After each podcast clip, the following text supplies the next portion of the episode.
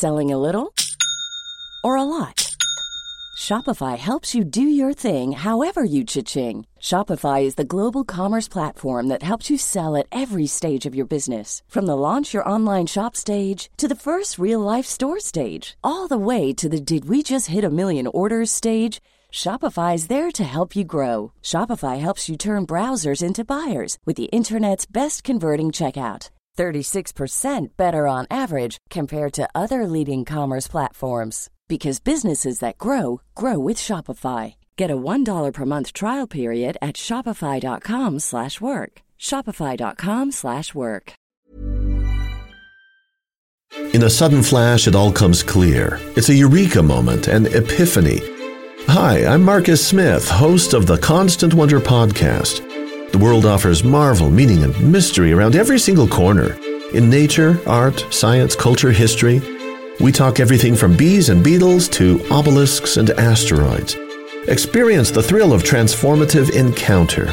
We'll bring more wonder to your day. Listen to Constant Wonder wherever you get your podcasts.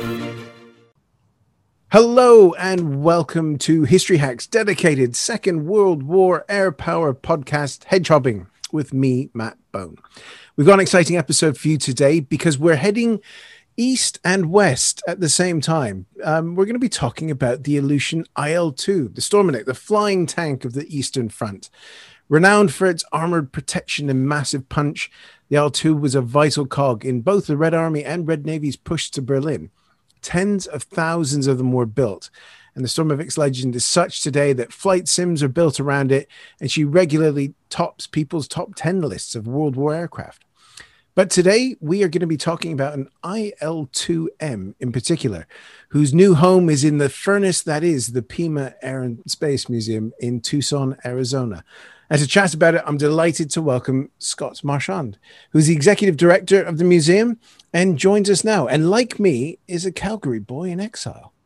Hey Matt, nice to yeah, nice to nice to join you, and appreciate coming on board. And yeah, it's a funny small world. Uh, you know, born and raised in Calgary, and tromped around the world and uh, did some school in St. Andrews and then uh, a couple jobs and wound up down here about 20 years ago at a much lower level in the organization and then been able to work my way to the top. And it's been a, a fabulous journey. And I couldn't imagine having landed in a, a better place to uh, cultivate a professional career. It's uh, every day is fresh and different. And of course, I get to do exciting and mentally challenging things like this. Well, we'll try not to challenge you too much. Let's start by talking about the sort of history of the aircraft itself, and then we'll talk about your particular your the yeah. museums. Sure. IL2 and the museum as well, because besides the uh, Stormovik, you've got some amazing toys that I, I want to ask about a bit later. We're gonna we're gonna start with the Russian. So, yeah. the IL2 is an interesting aircraft. What what what was the idea behind it, and when when did she come about? Yeah, well, so you know, it, it's it's similar to the West. You know, the, the the Russians were experimenting with all sorts of aircraft designs, doctrinal concepts. You know, there's a lot of high-minded thinking about aerial warfighting going on in the Soviet Union, in, in much the way it was in the West, uh, evolving new tactics, doctrines, and you know, trying to figure out ways and means of of adapting and using uh, the technology that the aircraft designers and engineers were coming up with. You know the Russians or the Soviets, the Russians started um, started working on on the sort of omnibus notion of, of, of, a ground attack aircraft as early as 1932.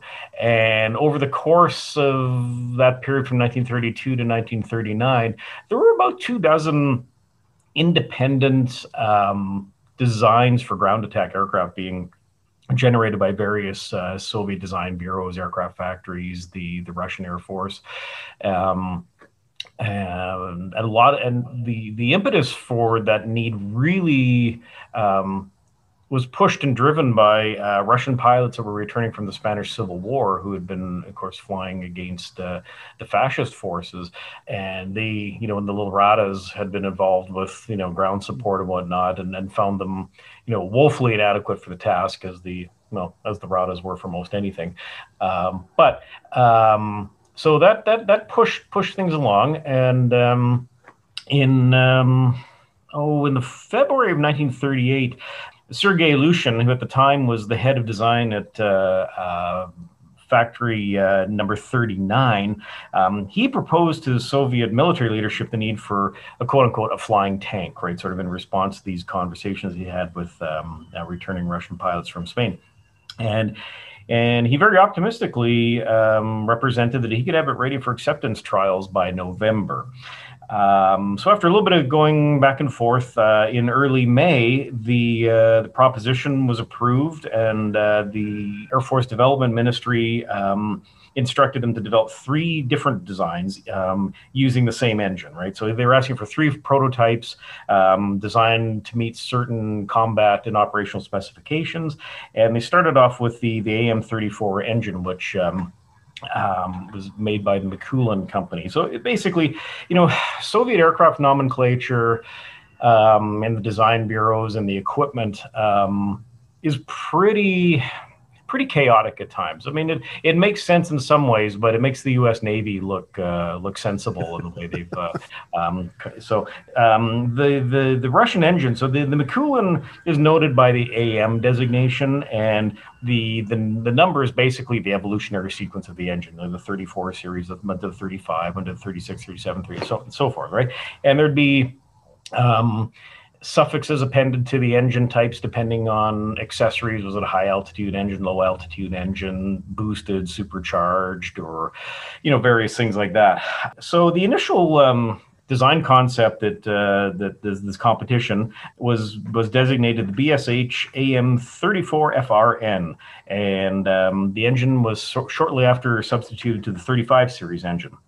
So what the Russian Air Force was looking for was was a fully enclosed, heavily armored, dedicated ground attack aircraft. So the initial series of engines actually had been supercharged, and, and their performance was optimized for high altitude. Um, so they were really kind of deficient. So they, they very shortly substituted for an unsupercharged engine.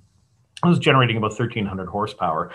So the first prototype, um, you know, this, this, this BSH two, right out the gate, it underperformed in almost all all objective parameters that have been laid out for it. Um, so the the Russian Air Force, the Soviet Air Force, demanded that. Um, modifications be made to this prototype so it met the design specifications um, and sort of coincidentally, independently, or collectively, and it's not really clear from the records, uh, the, the Air Force and Ilyushin both decided to um, uh, delete the rear gunner's cockpit. So the the Sternberg prototype was originally designed as a fully enclosed, fully armored uh, two crew uh, two cockpit. So that was that was basically deleted to um, cut weight, work with the center of gravity, engine performance, um, acceleration.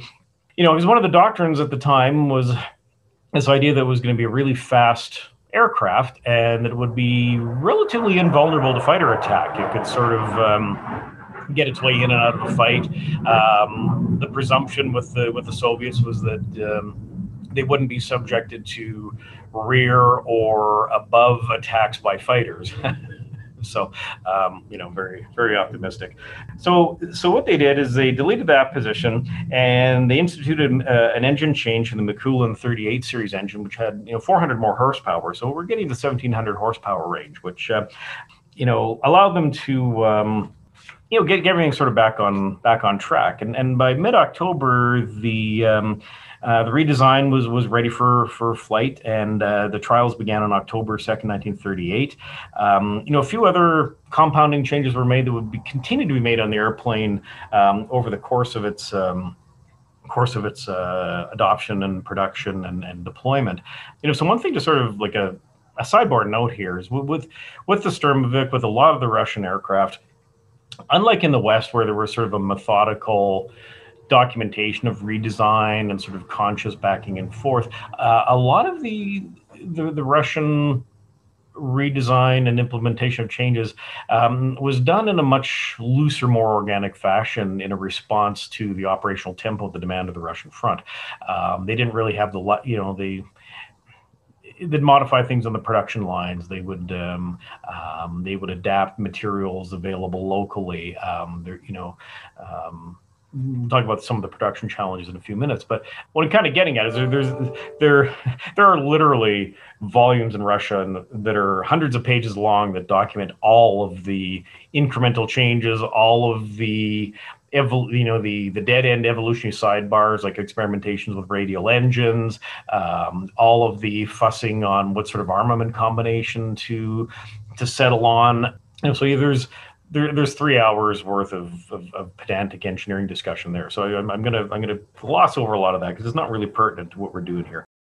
In, in these October uh, 38 trials, um, you know some of the some of the changes made to to the to the prototype that you'll see becoming very notable visual characteristics of the aircraft as it evolves. Um, the engine was moved forward uh, about two inches. There was five degrees of aft wing sweep, and about three percent more vertical stabilizer area was uh, introduced.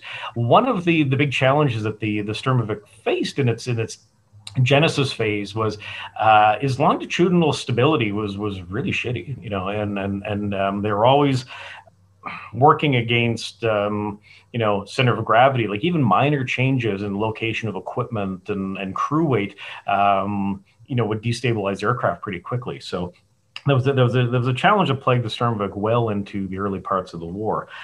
And at this point too the the armor shell was only between four and eight millimeters thick um, you know around his hull. So I don't know what's that in fractions. I don't know something between you know, something around nine sixteenths of an inch or something. Um, you know, substantial.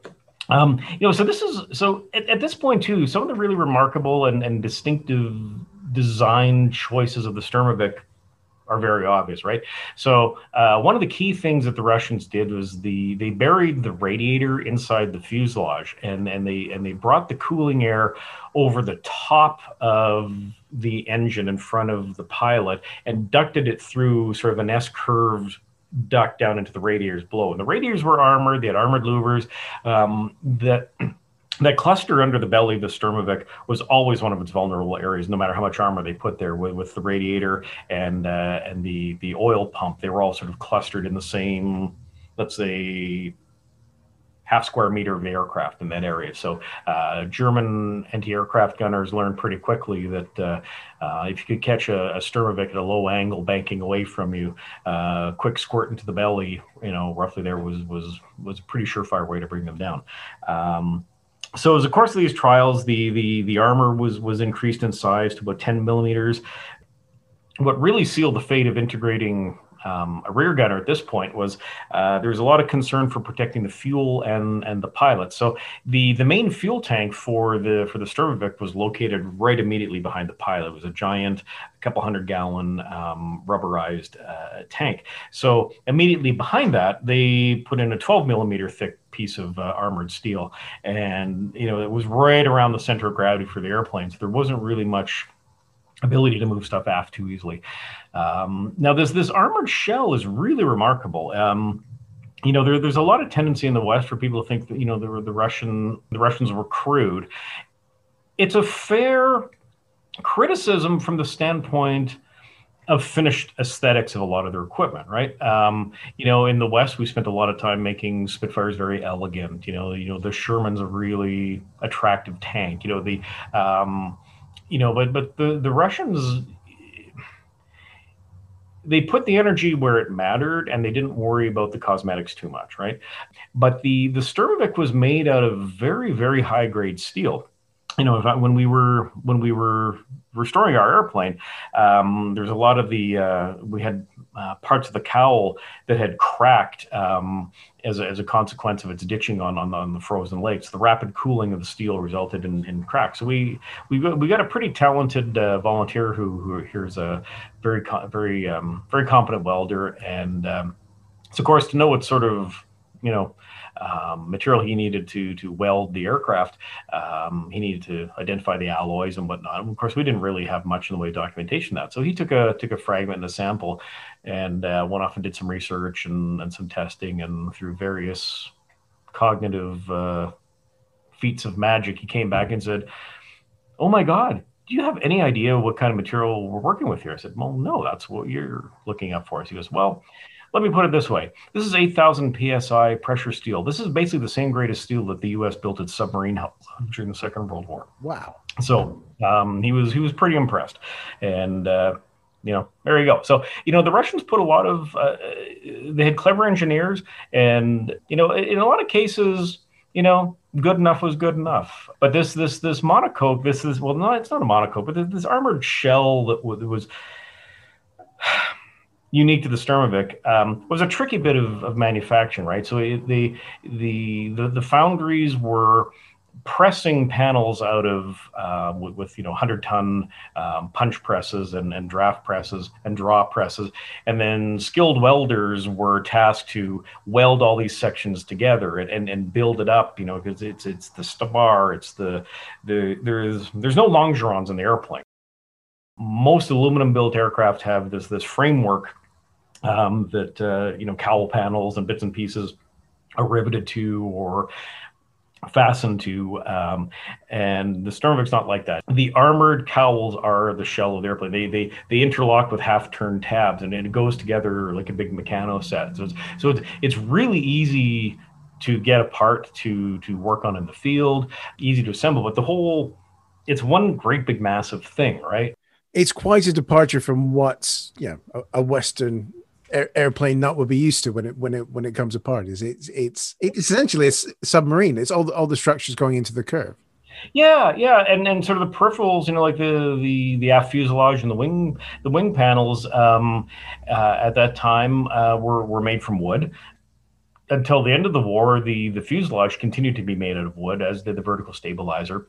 Um, there was discussions about introducing metal fuselage kits, but by that time they were already contemplating the IL-8 and the IL-10 designs. As it, ah, screw it, we'll just you know um, we'll just wait until the next generation of aircraft come along to to go all metal the introduction of, of metal wings um, haphazardly in 19, late 1943, you know, increased the survivability of the airplane. Um, it made a lot of the armaments more effective because one of the problems with wooden wings too is, you know, when you're, you know, you're launching the RS-82 or RS-132 rockets. I mean, they're not big rockets; they're sort of two kilogram warheads versus, you know, Western HVARs that were what 47 pounds or something, 25 kilograms, you know, like orders of magnitude larger and you know the 23 millimeter cannons in the wings and it, it still you know it, it it put a lot of stress on on the wood. The wood was vulnerable to anti-aircraft fire um, so you know they were they, they were shedding wings pretty easily.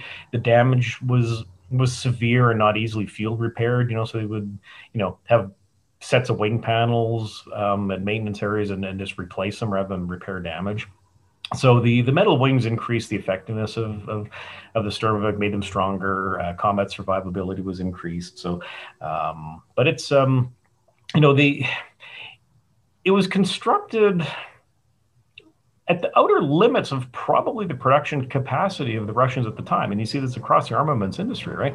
They were drafting huge numbers of completely untrained and in often cases illiterate peasants into these factories to assemble fairly complex pieces of equipment under the supervision of, you know, one or two people that could read the instructions. Um, and they threw themselves at it with great gusto. But, you know, when you're making concessions. Um, you know, if you've got a if you've got a civilian population that's really handy with woodworking, those are skills you exploit. You know, um, versus spending time teaching a whole bunch of people how to rivet, cut aluminum, and um, and and shape and that kind of thing. So. Um, uh, where it was essential to to engineer and build it with with craft, it was done, and where they could compromise, they did. I think the, the shape of the aircraft is pretty familiar to everybody. So we're sort of looking more or less from rear of the rear gunner back is is all wood. Yes. I bring that up because the, the sort of common conception of this flying tank is this is a big, all armored, all yeah, all armored, all all metal all the time sort of thing. you know, the gunners weren't particularly enthusiastic about it, and you know, and and, and despite the legend, you know, the Russians weren't. Well, I mean, they were certainly proficient and, and, and certainly callous and expedient, but you know they did give consideration to the survivability of their crews. I mean, they did invested time and energy in training them, and um, you know the the Sturmovik gunners ultimately proved their value and their worth, with many of them becoming aces, um, and um, you know, so there was you know, and and and the crews formed a real, you know, strong bond too. You know, they flew together as, as regularly as possible. Um, you know, so there was some desire to protect them, and, and, there were plans to try and extend the armored monocoque, but again, it introduced uh, center of balance problems, power. Uh, you're compromising payload, fuel load. Um, and you know the there was a lot of concern about introducing too many significant changes, you know, in 1943 or 44 would disrupt production. And, you know, we'll touch on the uh, the threat that Stalin issued about production of Sturmovik. So nobody was really, well, you know, maybe this is the time to, you know, to just maybe throw that in though. So, um, you know, not long after the invasion and, and, and as the, you know, the Germans were approaching Moscow in, in, in the fall of 1940, 41 there, um, these factories were being evacuated from the area to the, you know, the Urals out of reach of the Russians or out of reach of the Germans, sorry. And um, so it was a complete it was a complete shambles, and they hadn't really fully refined uh, the production techniques either. In the context of the Soviet Union at risk of being conquered by the Germans, Stalin uh, sent a, a, telegram to the directors of um, the the Sturmovik production plants that basically in translation reads you have let down our country and our Red Army. You have the nerve not to manage, manufacture IL 2s until now. Our Red Army now needs IL 2 aircraft like the air it breathes, like the bread it eats. Schenkman produces one IL 2 a day, and Tretyakov builds one or two MiG 3s a day. It's a mockery of the country and the Red Army. I ask you not to try the government's patience and demand that you manufacture more IL 2s. This is my final warning. Stalin. That's not that's not the the letter you want to get in the post in the morning of your coffee. no, no, it doesn't leave any room for interpretation, right? So so what they're touching on there is, um, and we we sort of skip forward on some of the development, but um, you know I don't know that it's that pertinent to you know to, to backtrack a bit, but you know at the point of the Russian, or at, the, at the point of, at the point of the German invasion of Russia, Operation Barbarossa, there were no Sturmoviks at frontline units at all and there were actually only 18 of them in the Soviet Air Force in the field, and only five of them were serviceable. And they actually didn't go into service until five days after. Um, the invasion of Russia had begun uh, when, a, when a flight of five of them attacked column of, uh, of soft-skinned German vehicles advancing through through central through central Russia. So it was it was consequential, and over those you know subsequent months, you know the the Russian production capacity just just wasn't there. It's hard to imagine at, at this stage, you know. So we've got 18 Sturmoviks in, in the Air Force and only a handful of them operationally capable. That by the time the end of the war came, um, in May of 45, 36,183 Sturmoviks had been manufactured, um, making it the most produced military aircraft in history. Um, and if you roll in the IL 10 production, uh, you're coming in just shy of 42,000 aircraft between 1941 and 1948. Um, and, and this is this is multiplied across different aircraft types and, and tanks and artillery pieces and small arms. I mean, it's and and to be fair, I mean, we did this all in the West too. You know, tens of thousands of, of, of Spitfires, Hurricanes. You know, nineteen thousand B twenty four Liberators. You know, and and this is all sort of in the same period. I mean, the you know the the total war really didn't kick into high gear until you know the Russian invasion and and the uh, Japanese attacking Pearl Harbor and bringing the Americans in in you know 1942. So you know this the you know the real real high intensity segment of the war was sort of late 41 through the end of 1945 and you know that's when the scale of, of, of industrial production across the planet just went into overheated overdrive and it's and it's almost impossible for us to imagine you know especially in the modern era when well, what are we looking at? Charitably 25 years development of the F 35s? and then still not a full operational wing. Let's let's let's so, let's not talk know. about the F thirty five. That just makes everybody cross. let, let's not. Yes. so, anyway, you know, back to back to more cheerful topics like the Russian yes. front. You start looking at the numbers, especially on the Eastern Front, and you know, thirty thousand IL twos made you could trace the line just back to an angry telegram, couldn't you? Because you you yeah. you re- you yeah. really would know, knowing the boss as as they all did, you did as you were told. pretty sharpish. And having to quickly move factories back, you know, strip out what you need, yep. rebuild them much further back into um, into the east, into Siberia, those sort of areas that were out of reach, and then, as you said, get people who knew sort of what they were doing and people who didn't know what they were doing to start producing these aircraft by the tens of thousands. It is a remarkable achievement, even even within the the, the, the slightly jaded look we may look at it from the West. You know, like well, most people who are interested in history, I mean, you you you you get tapped into the stuff that excites you. I mean, um, my interest started at a very early age growing up in Calgary. I mean, as a, as a kid in the 70s, and we're surrounded by veterans who, when I think back, at are like roughly my age now, early 50s. Um, you know, my next door neighbor was a, a policeman but he'd gone ashore on D Day with the Calgary Highlanders, and uh, the, the guy the next row over was, you know, uh, a Lancaster navigator, and, and uh, you know, um, just up and down the street, right? you know, everybody's uncle had, you know, my my my my Boy Scout leaders were, you know, uh, Highlanders, and it's you know, war stories left, right, and center.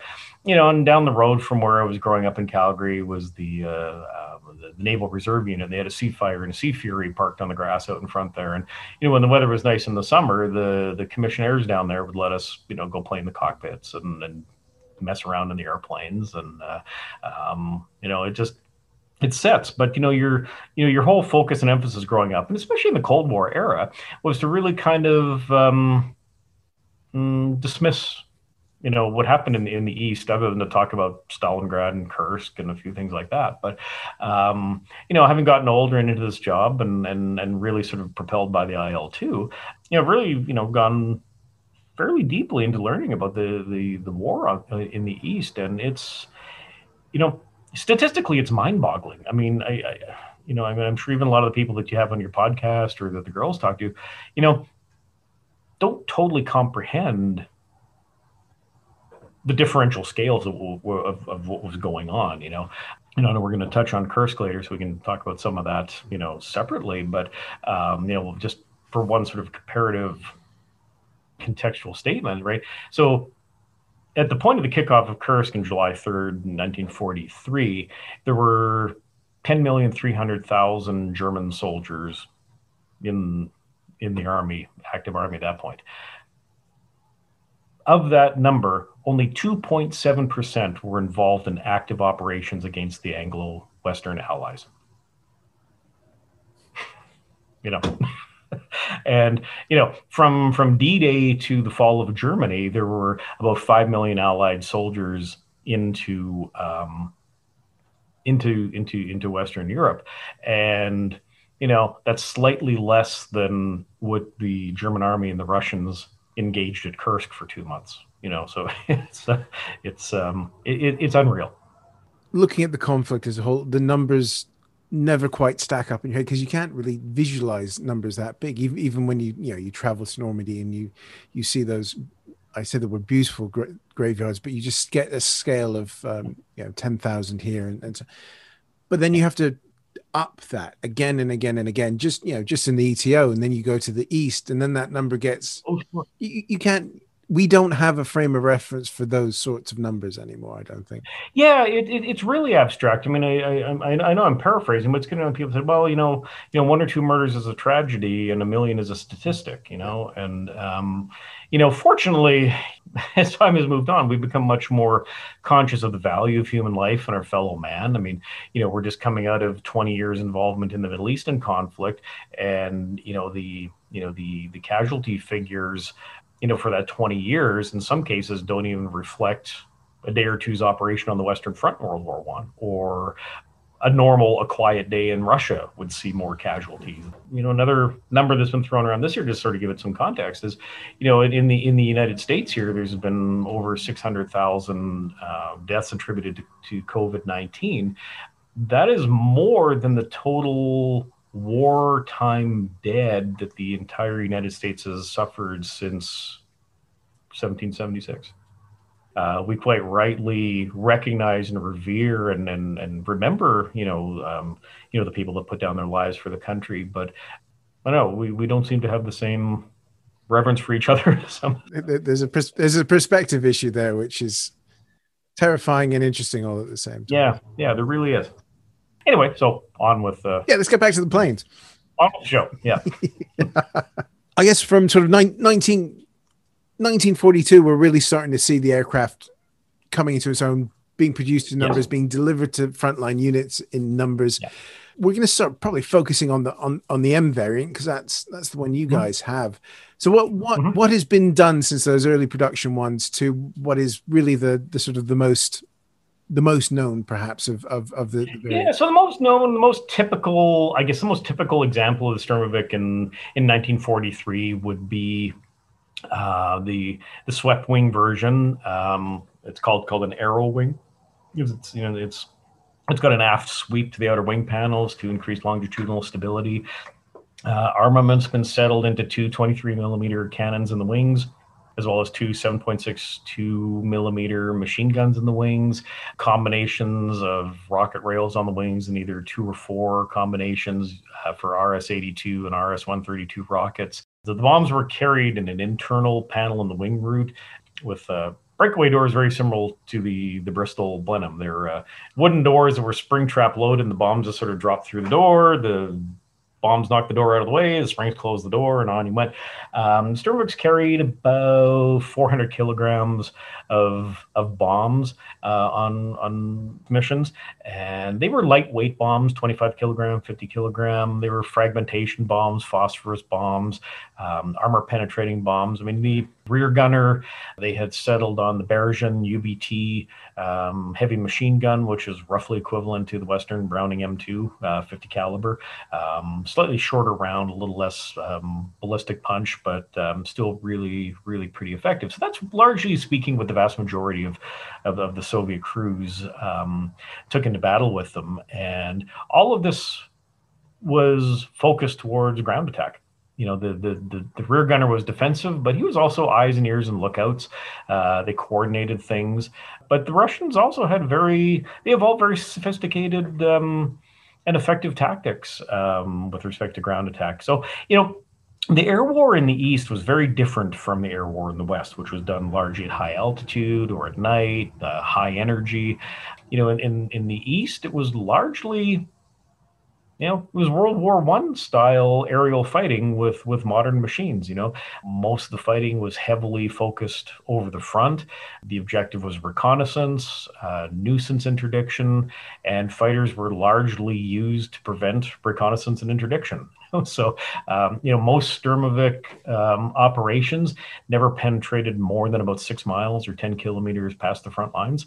You know they initially started off with uh, uh, small groups of, of three aircraft in a sort of an element flight element um, with three elements in a in a in an attack formation. Very quickly, um, they they added extra aircraft, so four, eight, and twelve. You know, very comparable to the West and to the to, and to the German tactics. You know, they would brief objectives. They would assign different roles to the different aircraft. Um, but they also had this sort of interesting view that, okay, if the objective was achieved with one or two aircraft, everybody else went free for all.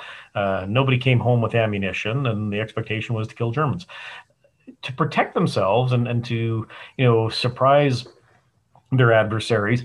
Um, initially, the, you know, the Sturmovik operations were very low level. You know, under 500 feet, they would they would head out. But, you know, what would what was complicating there is, you know, you know from the prairies, you know, there's a there's a pretty bleak sameness to it, right? There, there's very few landmarks, and when you're low down, you really lack perspective. And you know, most of the Russian steppe areas, and, and certainly you know the northern parts of the the boreal forests are like that too. So they ended up actually using Pathfinder aircraft, usually SBs or PE2s, uh, would fly at a higher altitude and communicate with the formation leaders and sort of walk them into the target area. And then um, when they were sort of lined up on whether it be field guns, columns, uh, troop concentrations, you have it, you know, that sort of release the Sturmovik and say, okay, you know, this compass heading, off you go and they would uh, do what was initially called like a zoom and climb attack, where they would, um, you know, come from 500 feet up to say three or four thousand feet, tip over into a,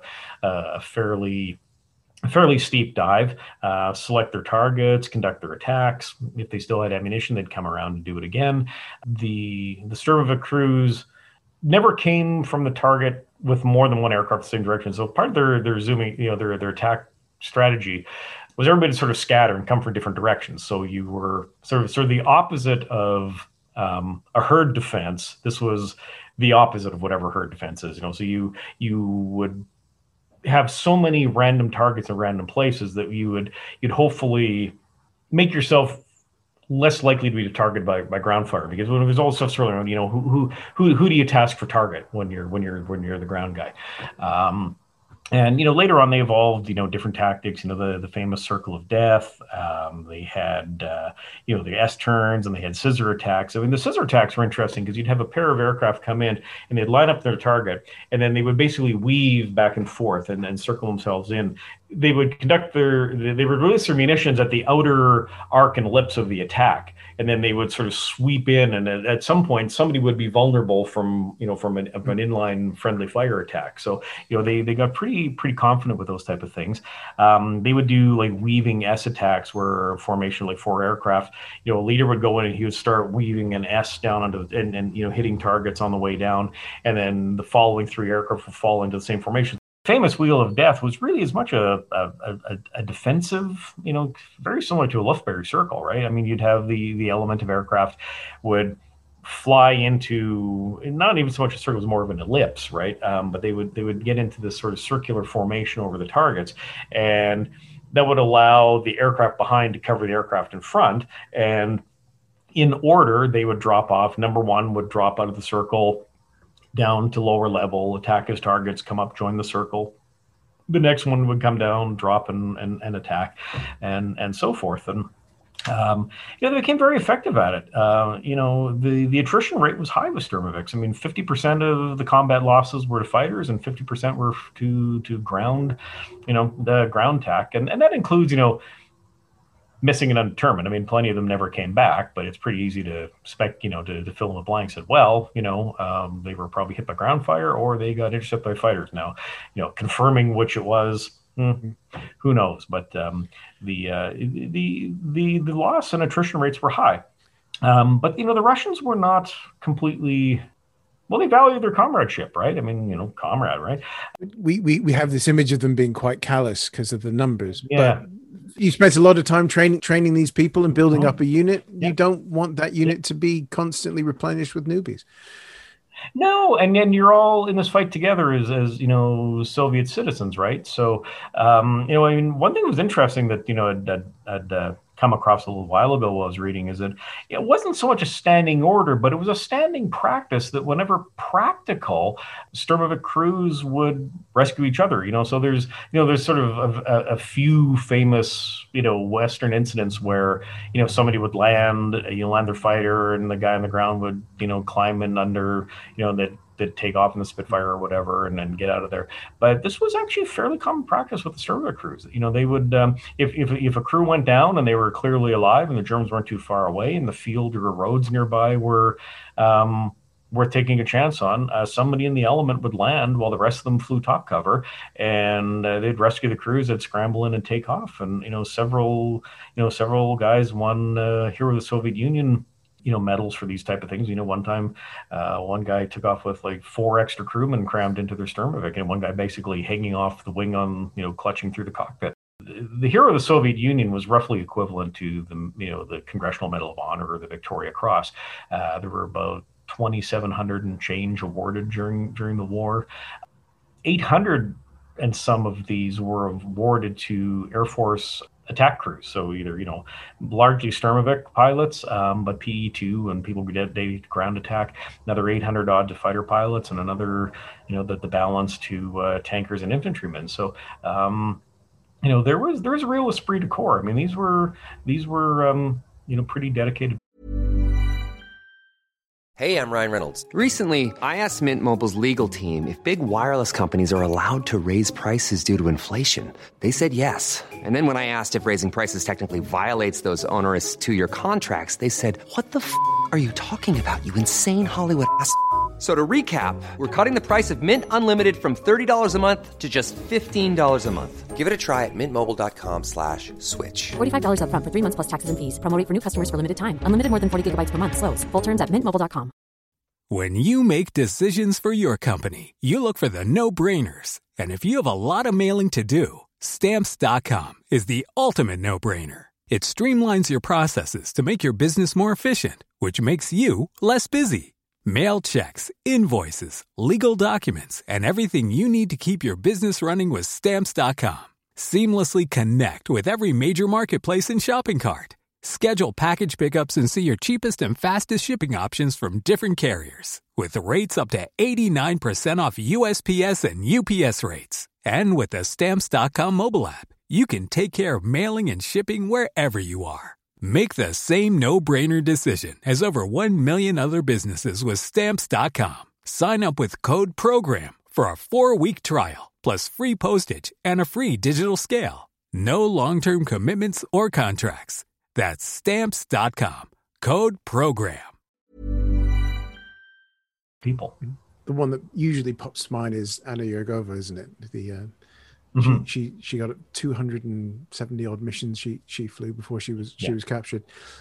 I guess you we would call it a cosmopolitan bunch because it was it wasn't a certain strata of, of society that would go into the air force like it like it like it is in the west. It's you kind of know the type that would end up in, in aircraft, whereas in in the Red Army it was very much aptitude based and reasonably gender blind. Not not completely, but far more so than than than, than we had here. Yeah, I mean, it was a large function of expediency and necessity too. I mean, any able body that could fight, farm, or you know, work in a factory was was pressed into that service. Um, but yeah, I mean, you know, there, there's a lot of you know recent famous discussion of you know the the Russian, uh, you know, the night witches, the the dedicated um, female units. But um, you know, the female air crew were you know quite reasonably represented across the uh, the Soviet Air Force in this period. I mean, not in high numbers, but it wasn't uncommon for you know replacement pilots to come into you know a random fighter unit. There'd be a couple of women involved. Um, there were several very famous female Sturmovik crews. There were plenty of mixed crews where there'd be female pilots, male gunners, uh, female pilots, male gunners. Um, you know, and they they they experienced quite a bit of success. Um, so it was, you know, you know, in many respects, you know, that wartime experience of the Russians, um, the egalitarianism of the Russians, and you know, to some extent, it was sort of thumbing at the West culturally too. Um, I mean, let's face it, there's plenty of, of sexism to go around in Russia, and plenty of um, you know social stratigraphy. But um, you know, but women got a you know women got a real taste of combat in that era that um, um, hadn't really been well known in the West until comparatively recently. Mm. I mean, several aces, lots, you know, uh, yeah. Uh, there's there's lots of fascinating stories there from, from that, but I I, Oh, I there think is. I think that's another podcast. There you Um, because because you know we, we have to move along and we we can't we can't talk about this aircraft without mentioning Operation Citadel. In a sudden flash, it all comes clear. It's a eureka moment, an epiphany. Hi, I'm Marcus Smith, host of the Constant Wonder podcast. The world offers marvel, meaning, and mystery around every single corner. In nature, art, science, culture, history, we talk everything from bees and beetles to obelisks and asteroids. Experience the thrill of transformative encounter. We'll bring more wonder to your day. Listen to Constant Wonder wherever you get your podcasts. Of course, the the famous battle at Kursk, Yeah. which has been fascinating over the last few years with a lot of the reassessment, the aerial photography of of of it, and you know, being a typhoon guy myself, knowing that a claim Yeah. from the air is very different to an actual claim on the ground, but the the air component of of, of this insanely big battle is uh, is Mhm. as- absolutely fascinating because again it's mind-boggling numbers but then it's just Yeah.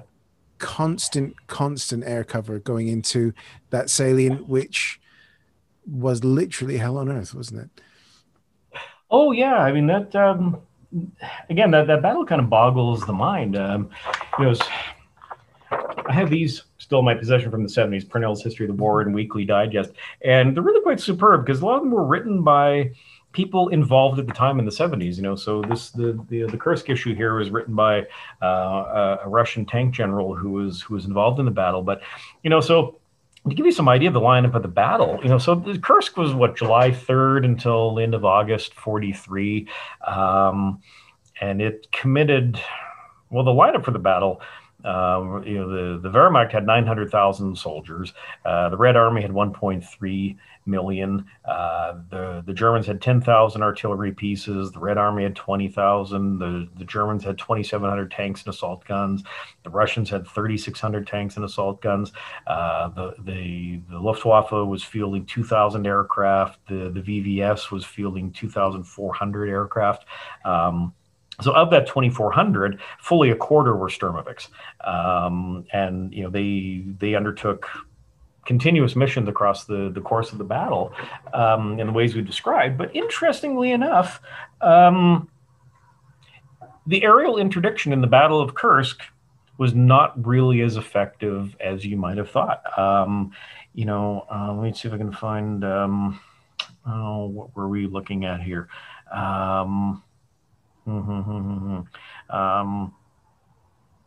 we estimate that only 2.7% of the armored losses in, in Kursk that the Germans suffered were attributable to aerial attack.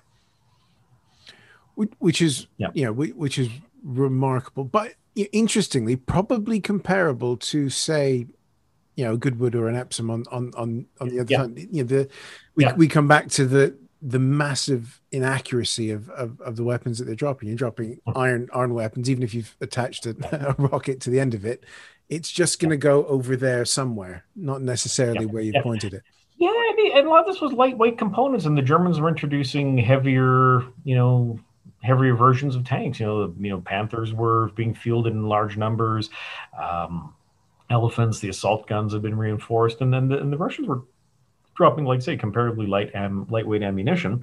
You know, although there was um, uh, a new aerial anti-tank bomb being used for the first time at Kursk. It was basically a, a, a shaped charge um, bomb of about a 25 kilogram. It was, it was fairly effective, but you know more so against things like you know uh, armored cars, half tracks, trucks. So you know, and although the aerial attack didn't really account for much in the way of heavy armored losses, you can't dismiss the effectiveness and the utility of the aerial attack and their, in their collateral benefit. I mean, it wasn't tactically the intent because they were meant to destroy tanks, um, but they were really, really great at um, you know pinning down Germans, um, you know, diminishing the effectiveness of, of, of, the Panzer Grenadiers and the infantry that were following up behind the armored spearheads, um, taking out soft skin vehicles, um, you know, really making resupply um, problematic. It was making battlefield evacuations of wounded problematic.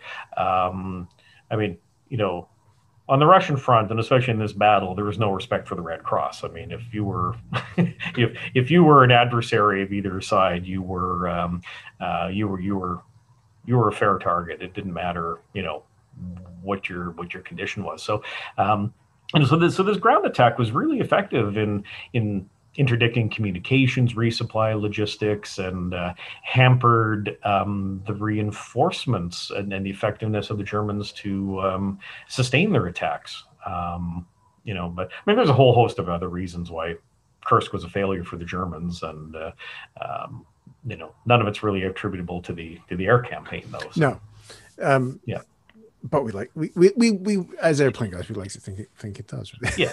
But you know this this, this, this is this is the thing that you know yeah.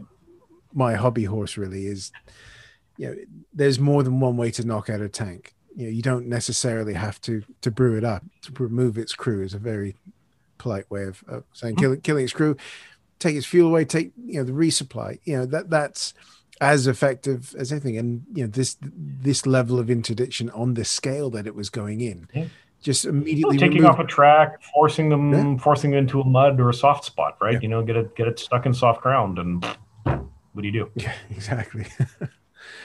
yeah. So we're, we're going to race race ahead a little bit mm. because yes. I want to talk about your your particular aircraft. But look, looking back, looking back now, the reputation of the aircraft, I think, especially in the last sort of 20 years as well, has it's been reevaluated and it's it's still seen as something quite remarkable, considering it's a metal box with wooden wings and a wooden tail. Yeah, you know, and and you know, like all human nature. I mean, you the Sturmovik even had its detractors in in Russia. Um, you know, there's certain revisionism. I, I came across a, a quote from um, oh, clearly somebody who who who was no friend of Sergei Ilyushin, who said, "Wow, you know, yeah, he." failed at designing a flying tank, being charitable. They roughly created a flying uh, uh, light reconnaissance, light armored vehicle, right? So, you know, but the but the Sturmovik crews were, were very quick to defend it. I mean, a lot of them still had their lives, you know, because of the the protection and and and the design of that aircraft. You know, so um, well, like any aircraft and and everyone who crewed it, um, you know, the airplane you flew was the best plane that uh, you know got fielded in the war, right? Yeah, if it brought you home, it was the best. So let's let, let's let's get very specific. I've I've called her the, the Pima IL two in, in my notes, but your aircraft has quite a story behind it, and her and her and her journey to Tucson goes quite round the houses. So why, why don't you tell us about her and, and, and how she is today? Yeah, yeah. So um, we we've got a full restored. It's been out on display for oh, about two years now. Um, it was a several year project. It it arrived here at the museum shortly before I did in in the early early two thousands, and um, again, it's one of these sort of weird serendipitous type of things.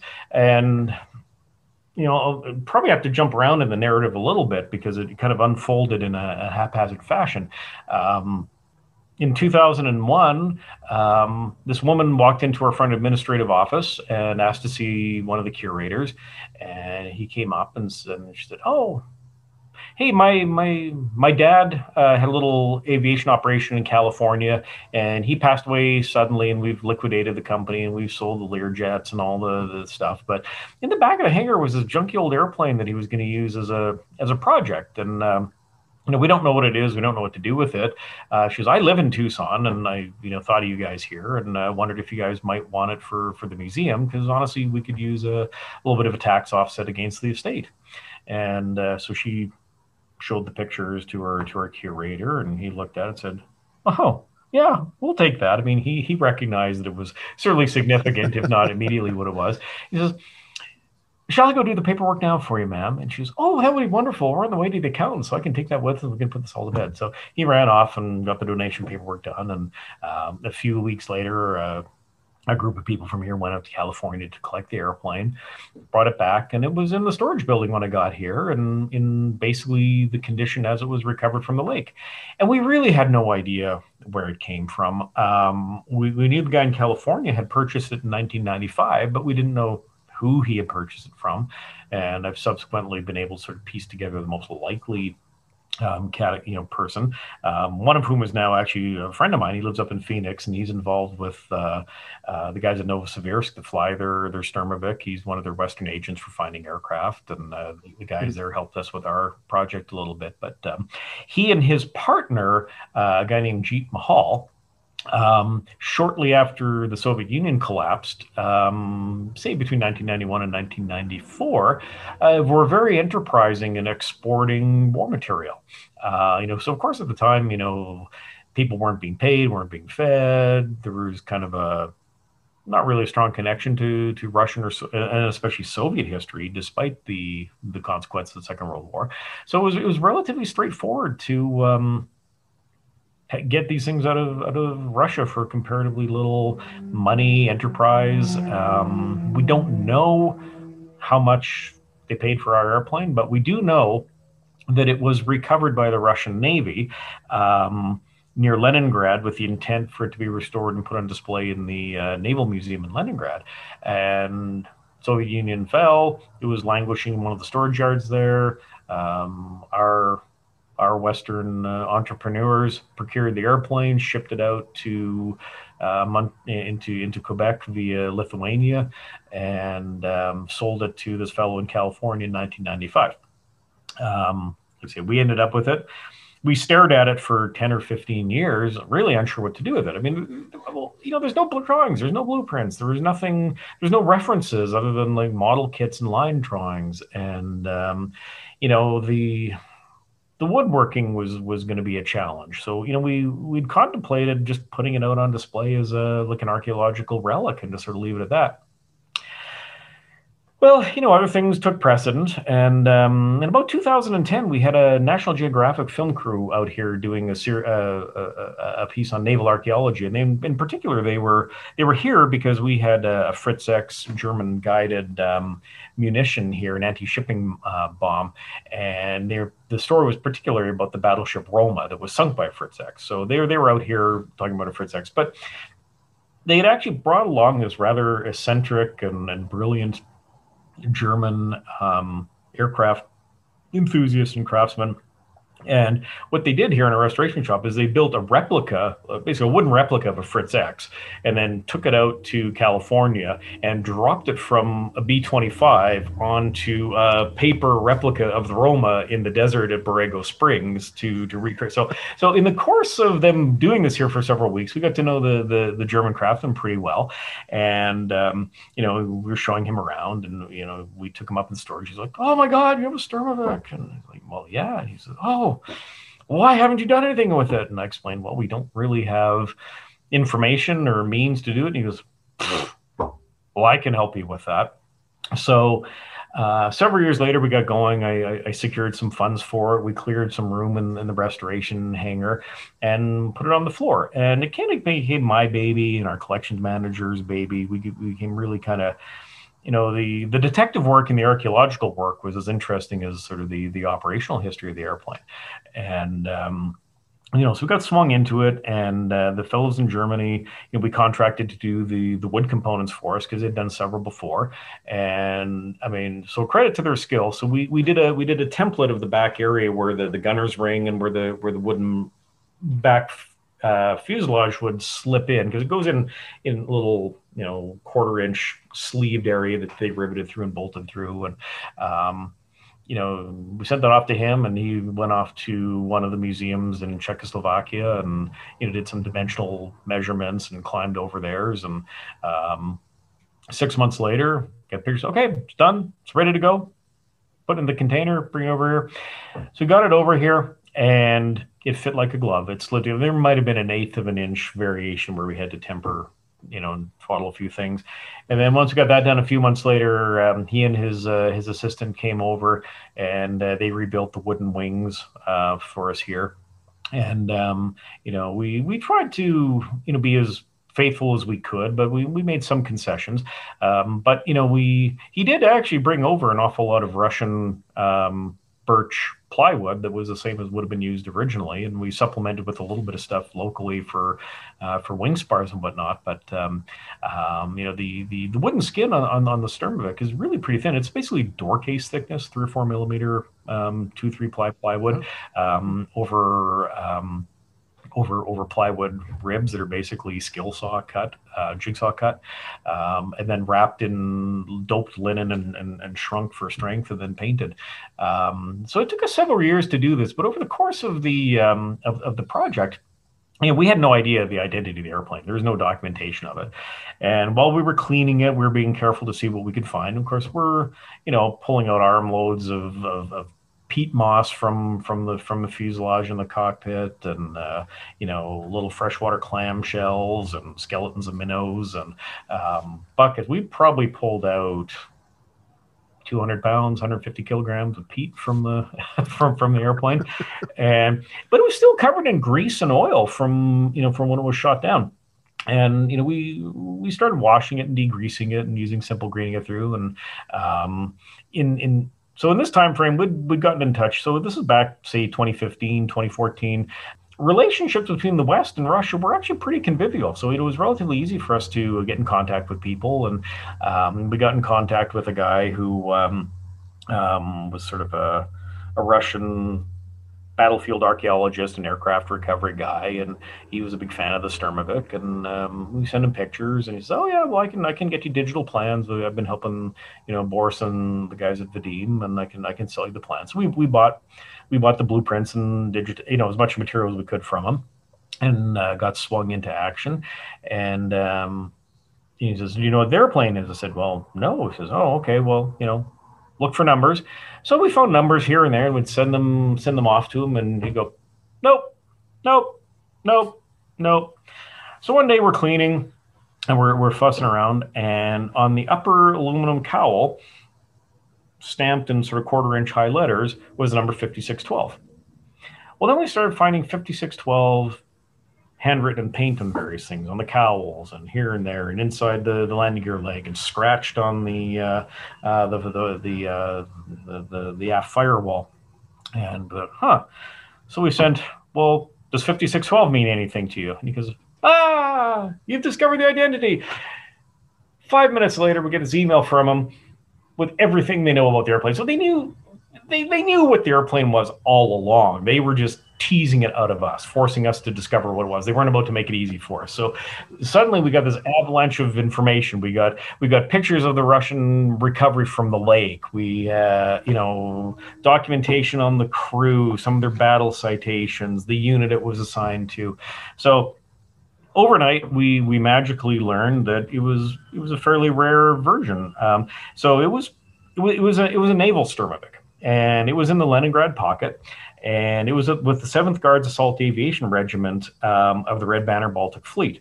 So uh, its regular crew, best we can, well, at least the guys that were in it was, was shot down.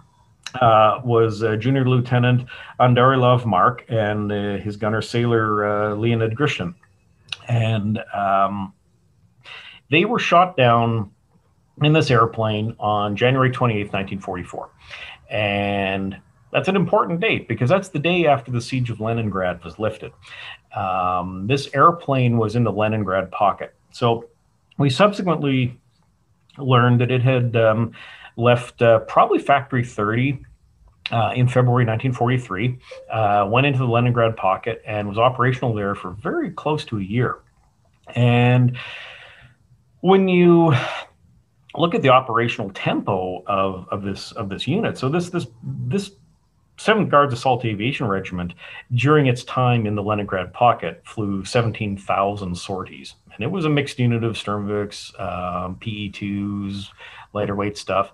And they had a mixed role of uh, anti-shipping missions in the Gulf of Finland and the Baltic against the Germans, as well as um, interdiction behind German lines, um, trying to you know help lift the siege.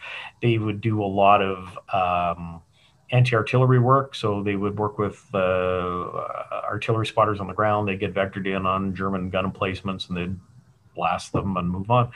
So this airplane, um, it, it's kind of remarkable, you know, its its career. And and I'm I'm gonna my personal feeling is that of all the surviving World War II aircraft, this probably has the most combat time. So combat time becomes a very sort of important thing for Western aircraft enthusiasts. So, um, but you know, given that the, these these airfields were never more than eight or ten miles from the front lines, and and the Russian operational tempo was basically, you know, if it could fly it fought, right? So it wouldn't necessarily be the same crew, but if the airplane was serviceable, you'd rearm, regroup, you know, launch the airplane easily a couple times a day. Bad weather might keep it down, but you know, nice weather in the winter, you could pro- conceivably be up 10, 11 sorties in a day.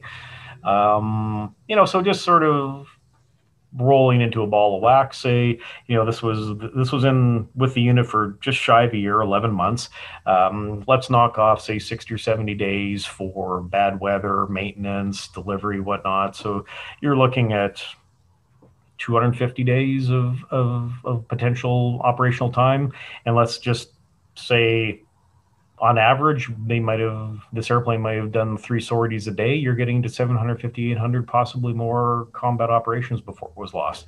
Um, it's you know the, the airplane is covered in battle damage. We were finding German eight millimeter rounds inside the, the the cockpit. There was anyway. So so what happened is the siege is, is broken. The Germans are retreating. The, the highway's open. And this unit is strafing Germans left, right, and center. Our airplane, while it was peeling off from attack, took, uh, took ground fire and hit the belly and it knocked out the oil pump on the back of the engine. So the airplane very quickly lost oil. Um, seized up. Um, they ditched the airplane on a little lake called Lake Bribo, uh, which is uh, just southeast of, of Leningrad. Um, you know, probably a couple square miles, shallow lake, sort of typical prairie type of lake, and it sat on the on the ice there. when the ice melted in the spring, it went through to the bottom of the lake, and there it sat until uh, the winter of 1992 when the Russian Navy recovered it and made its way over here. It's um, it's a remarkable it's a remarkable survivor, and, and I'm I'm really thrilled that we're able to you know to give it a give it a home. And tangentially, so you look at the airplane, some of its design stuff, the, the armored fuselage, the ground attack design, um, you know, Ilyushin designed things like the the wheel pants for the for the landing gear. You know, the the wheel sticks out. So if you've seen a DC three you know, um, it's, it's, you know, sort of half the wheels hanging below the, the, the cell. It's not fully retracted. Mm-hmm. Well, this was purposeful to, to aid in recoverability of aircraft if they ditched. So if they landed it, you wouldn't, you know, rip out the bottom of the airplane and the radiator so you could theoretically recover the airplane, repair and put it back into service. You know, there's there was some experimentation with redundant elevator and and uh, rudder controls on the Sturmovik. So you know, in case of battle damage, you'd have you know multiple sets of linkages. I mean, it didn't go very far, but several hundred were built with that. Literally across the street from my office is is the is the spiritual home of the A-10 Warthog. They've been here since 1976. It's the main training base. Probably 20 or 30 flights a day go over my head. When you start looking at the design of the A10 and you contrast it to the Sturmovik, you can see very clearly where the Fairchild engineers took wholesale concepts from Sergei Ilyushin's design and incorporated them into the A10 and made it one of the most effective ground attack and uh, uh, aircraft in history. So you know, it's it's fun to have that here. uh, you have some fantastic neighbors, haven't you? Because you've got you got Davis Monthan just over the road, and then you've got the Boneyard. You, have got mm-hmm. you've got a lot of toys around. Oh yeah, we got the 162nd uh, Air National Guard wing here with F-16s. There's uh, yeah, it's um, oh again when you talk about contrast i mean you and i both being canadians so you know you know the the size of the canadian air force um, well, the pararescue unit here has more Hercules in its unit than the entire Canadian Air Force does. So, you know. but, but, but before we start talking about about yeah. that, let's because I yeah.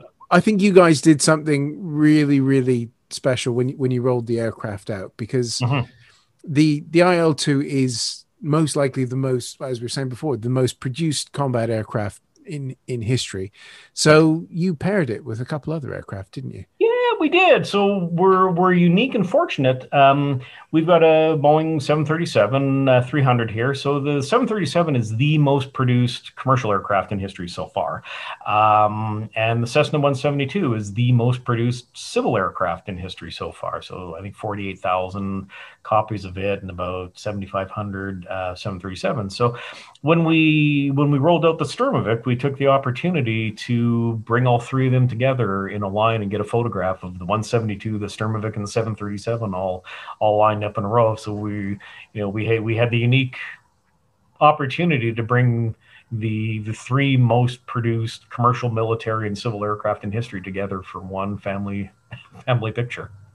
That's brilliant. It's it's a wonderful picture. and I'd urge everybody to have a quick Google of it because it's three very very different aircraft, but again, remarkable numbers of of of the lot, and only the one seven two topping it really is it. Um, yep. I, I'm I'm I'm keen because as I've got you, I'm going to ask you because I, I I made the silly mistake of of on mm. my day off when I was in Phoenix on business to to play golf at, at TPC yep. and not come down mm. and visit you guys, ah. which was stupid. Yeah. Especially when you see my scorecard for that day. um, tell us a little bit about about the museum, what what you've got going on. And I'm I'm going to geek out on some of some of your some of your aircraft yeah. in a minute. But oh, you bet. Yeah. So I'm proud to say that without shame, I will make the assertion that we are probably one of the easily one of the top five air and space technology museums on the planet. Um, top five's okay. Top three would be bragging. Yeah, yeah. Well, you know, I'm gonna, I, I'm gonna, I'm gonna. We are probably the biggest that isn't a governmentally funded or supported museum, right? So the the Smithsonian obviously has a huge collection. There's European collections that have huge numbers of, of aircraft, um, but we are we are the largest sort of privately yeah, I hate to say privately because it suggests that we, you know, have it made in terms of finance because we don't. We're, you know, we're we're a small business like anybody other. We rely on on gate traffic, uh, special events, donations, gift shop sales, people buying lunch in the in the in the cafe. Um, you know, so we're sort of independently, we're, we're, we're the largest independent aviation museum in the world. And currently on display, we've got roughly 425 aircraft, probably another dozen or so back in storage or on the way, um, more in the pipeline. Uh, we've been incredibly fortunate. It's tapped into an innate ability that I have where I can leverage all sorts of deal making, much like Radar O'Reilly and MASH, and results in all sorts of really interesting stuff coming our way. Um, my wife complains that I'm fundamentally unable to do that with our personal finances, but uh, you know, you, you, play to your strengths, right? So, but uh, yeah, so it's it's it's been fun, you know, because we, we're not we're not restricted by any particular mandate, right? So like the RAF museum is focused on the the history of, of, the RAF, quite rightly so. Same with the, you know, the the Navy museums or various other service museums. We're, you know, the Hard Rock or the Hard Rock Cafe of, of airplanes. You know, love all, fly all. Right? If, it flies, it fits, right? You know, there's um, there's really no reason that if we don't have it and we have the opportunity to get it, that we can't do it, right? Um, mm-hmm. You know, obviously we don't take everything that comes our way. We're not a, you know, we're not a, we're not a Goodwill or Salvation Army type of, you know, recycling shop. But uh, uh, you know, we periodically turn down stuff. But um, you know, largely speaking, you know, if if logistically we can manage it, um, you know, we we try to make the effort. So you know, we we run the gamut, and we've got probably the largest single point uh, commercial airliner collection of anywhere. We have the most helicopters of any museum outside of a couple of dedicated vertical flight museums. Um, we have the largest NASA aircraft collection. We have one of the few aerial firefighting collections around. And in the last 10 or 15 years, we've been able to go from having comparatively few operational and combat type World War II aircraft to having basically the complete set of American stuff, um, barring a Hellcat. Um, if any, if anybody's listening, I now know a man who is in need of a Hellcat. So get in touch with Scott. yes, yes, please do. yeah. It, I, yeah. I, I was, I was going through the list, and mm. the, the list on the website is, is just a it's a wonderful list, and I'm very jealous, and I'm regretting not coming to visit. It's a lot of fun. You know, I get to meet a lot of interesting people. I've made a lot of really spectacular friends in, in, in, in the course of doing this. I've got great colleagues at other museums. It's um, it's it's been a wonderful life so far, and I I'm I'm really really fortunate to have had the opportunity, and I've got great organizational support. I've got you know a, a, board that believes in my vision and donors that support it, and uh, I've got terrific staff and and you know wonderful volunteers and uh, you know and a, and a really eccentric community. I mean, what more could you want? It's wonderful, Scott. I have to ask, snakes. Hmm. Snakes. Uh, how you got a lot of aircraft outside that yeah. must make lo- lovely homes. And I, I don't like snakes. So if, if mm. I'm going to come, I need to, I need to get the gen on this. What's the deal with snakes? Well, no snakes on planes, but we have snakes under planes. Um, it's a so yeah. Well, you know, I mean, I understand that, you know, because it was it takes a little bit of adjusting. You know, you certainly change your your your way of behavior uh, when you move down to the desert. Um, it's surprisingly lush and robust. There's there's lots of crazy stuff here, and I've been you know we I've encountered a lot of it both at my home and here at work. But you know, we we do get rattlesnakes around, but fortunately they tend to be nocturnal. If you're going to run into them, it's usually in the morning when we've run into them, and it's usually in the spring when they're coming out of their their dormant period, and in the fall when they're they're feeding up before going dormant again. They're you know they're they're chasing heat. Uh, a couple of times um, in the well, a couple times in the men's restroom here in, in my office building, we've we've come in there and there's been a couple of uh, fairly sizable rattlesnakes curled up in the corner. Um, they end up up against the wheels of the tires because uh, they they preserve the heat there. Um, they'll get under the the flap into the gift shop. So yeah, they they definitely turn up. But um, our our maintenance guys are are pretty pretty slick. At uh, we've got we've got snake poles and buckets, and they're pretty quick at uh, getting them and, and relocating them somewhere safe because they're you know um, you don't want to get bitten by one, but they're great to have around because they, you know, they keep the, you know, the mice and the rodents down, and uh, you know, they're all they're all part of our big happy family. Big happy fan. Yeah. Not, I'm, I'm I'm glad I'm glad you you handled them well. So Yeah. how, how how have you guys done through this rather ridiculous last year? Yeah, well, you know, like everybody else, COVID uh, came on hard and fast and mercilessly. And we um, we were closed completely for about three months. Um, we've been back in limited operation since uh, June of 2020. Fortunately, um, our community here in Tucson, you know, responsibly managed COVID. Not as good as some places, but better than a lot. But we saw Oh, we saw a loss of about two and a half million dollars worth of revenue. I mean, it was uh, not pretty. Um, you know, fortunately, we were eligible for some uh, federal um, uh, support programs, and uh, we had a couple donors that uh, stepped up and, and and kept us secure. But of course, you know, we you know we shed staff. We had to curtail operations, and we had to implement a lot of procedures to to protect both our staff and guests and, and the general public, so we could keep doing what we're doing. And we've been able to. Um, you know, ride our way through it fairly well. And as things are starting to relax a little bit over here, um, we're, we're we're doing quite well. Um, you know, it's it's perverse, you know, because people can't really leave the country effectively to do their overseas vacations. You know, they're you know they're they're stir crazy. They're stuck. There's a lot of domestic travel, and we're seeing a um, you know about forty percent of our traffic comes from California. So now that California loosened up in February, and it was basically going to no restrictions, I think in the next week or two, uh, we're seeing huge influx of visitors from California and Texas and and, and in the region. Um, we're looking forward to having our, our foreign visitors back. We've we've had a really you know, we have a really terrific fan base in the UK and in continental Europe, you know, Australia, New Zealand, South America. Um, a lot of very dedicated, passionate aviation enthusiasts. Um, you know, we're kind of a pilgrimage site. You know, it's uh, you know, it's funny. The the further away you go from Tucson, the bigger our brand and reputation gets. You know, so it's uh, it's it's all good, but it's uh, it's uh, it's worth the it's worth the trip if you could make it. I mean, in all honestly, and, and it's it's not an expensive day, and um, we've got terrific people. You'll have a really you'll have a really fun time if you if you get a chance to come here. I you, I I always say Pima is a bucket list place to Hmm. to visit, and I like I said I I stupidly Yeah, we'll be here when you're when you're ready Matt. I shot 102 around Scottsdale, so Yeah. that's that's not Yeah. nothing. I've now put that on a podcast, so it's Yeah. it's stupid. I should have come and visited you.